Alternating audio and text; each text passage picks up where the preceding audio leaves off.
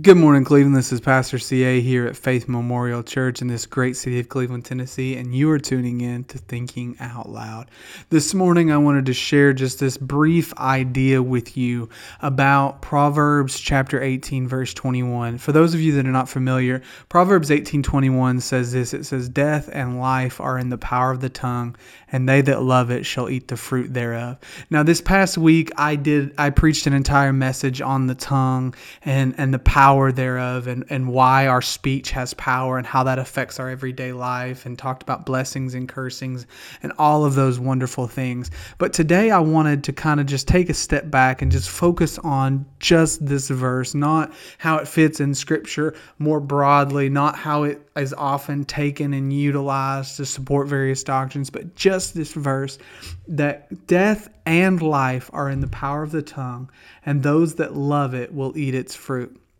Now, what you need to understand about this is first the order death and life, not life and death. Most of the time, when people will quote this offhand, they'll say life and death are the power of the tongue.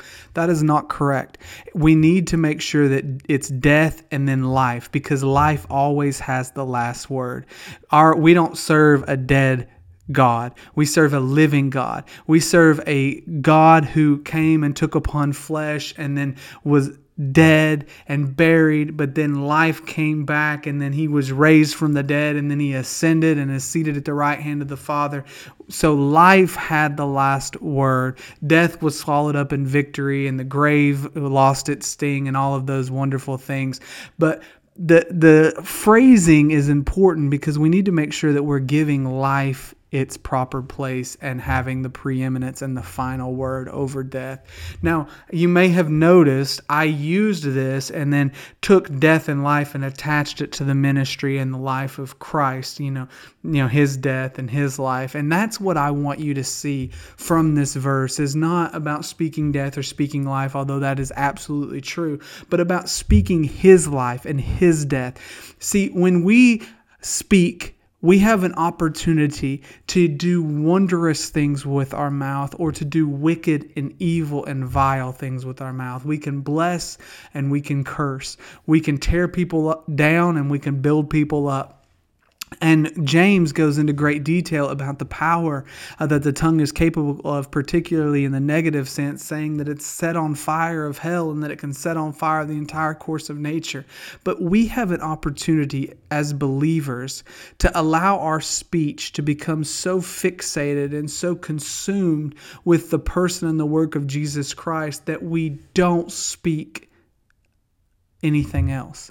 And when I say we don't speak anything else, I'm not saying we don't have side conversation about the weather or sports or anything like that. I'm saying that everything that we do is consumed with the speech of the person and the work of Jesus Christ, that our words become consumed by the testimony of Jesus. Now, I'll give you a, a worldly example my son loves a certain TV show and he watched it and watched it and watched it and you know I regret to say that my wife and I we were sick for a week and during that week you know it was just like you can watch a show, you can watch a show, you can watch a show.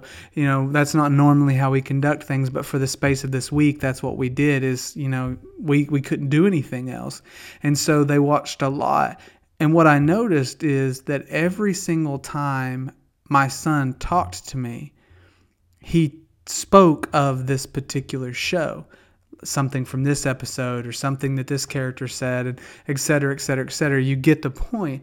But he had been so consumed by watching this show that everything that he said contained an element or a trace of that particular show. And the same thing is true if we become so consumed with the testimony and the doctrine of Christ, if we become so consumed with his ministry, with the crucifixion and the resurrection and the ascension of Christ, that when we speak, our speech will betray us and people will realize that this is where we stand. And the wonderful thing is, is that if we love it, if it becomes a predominant factor in our heart, we get to eat the fruit of it, that we get to benefit from the very thing that has captivated our speech.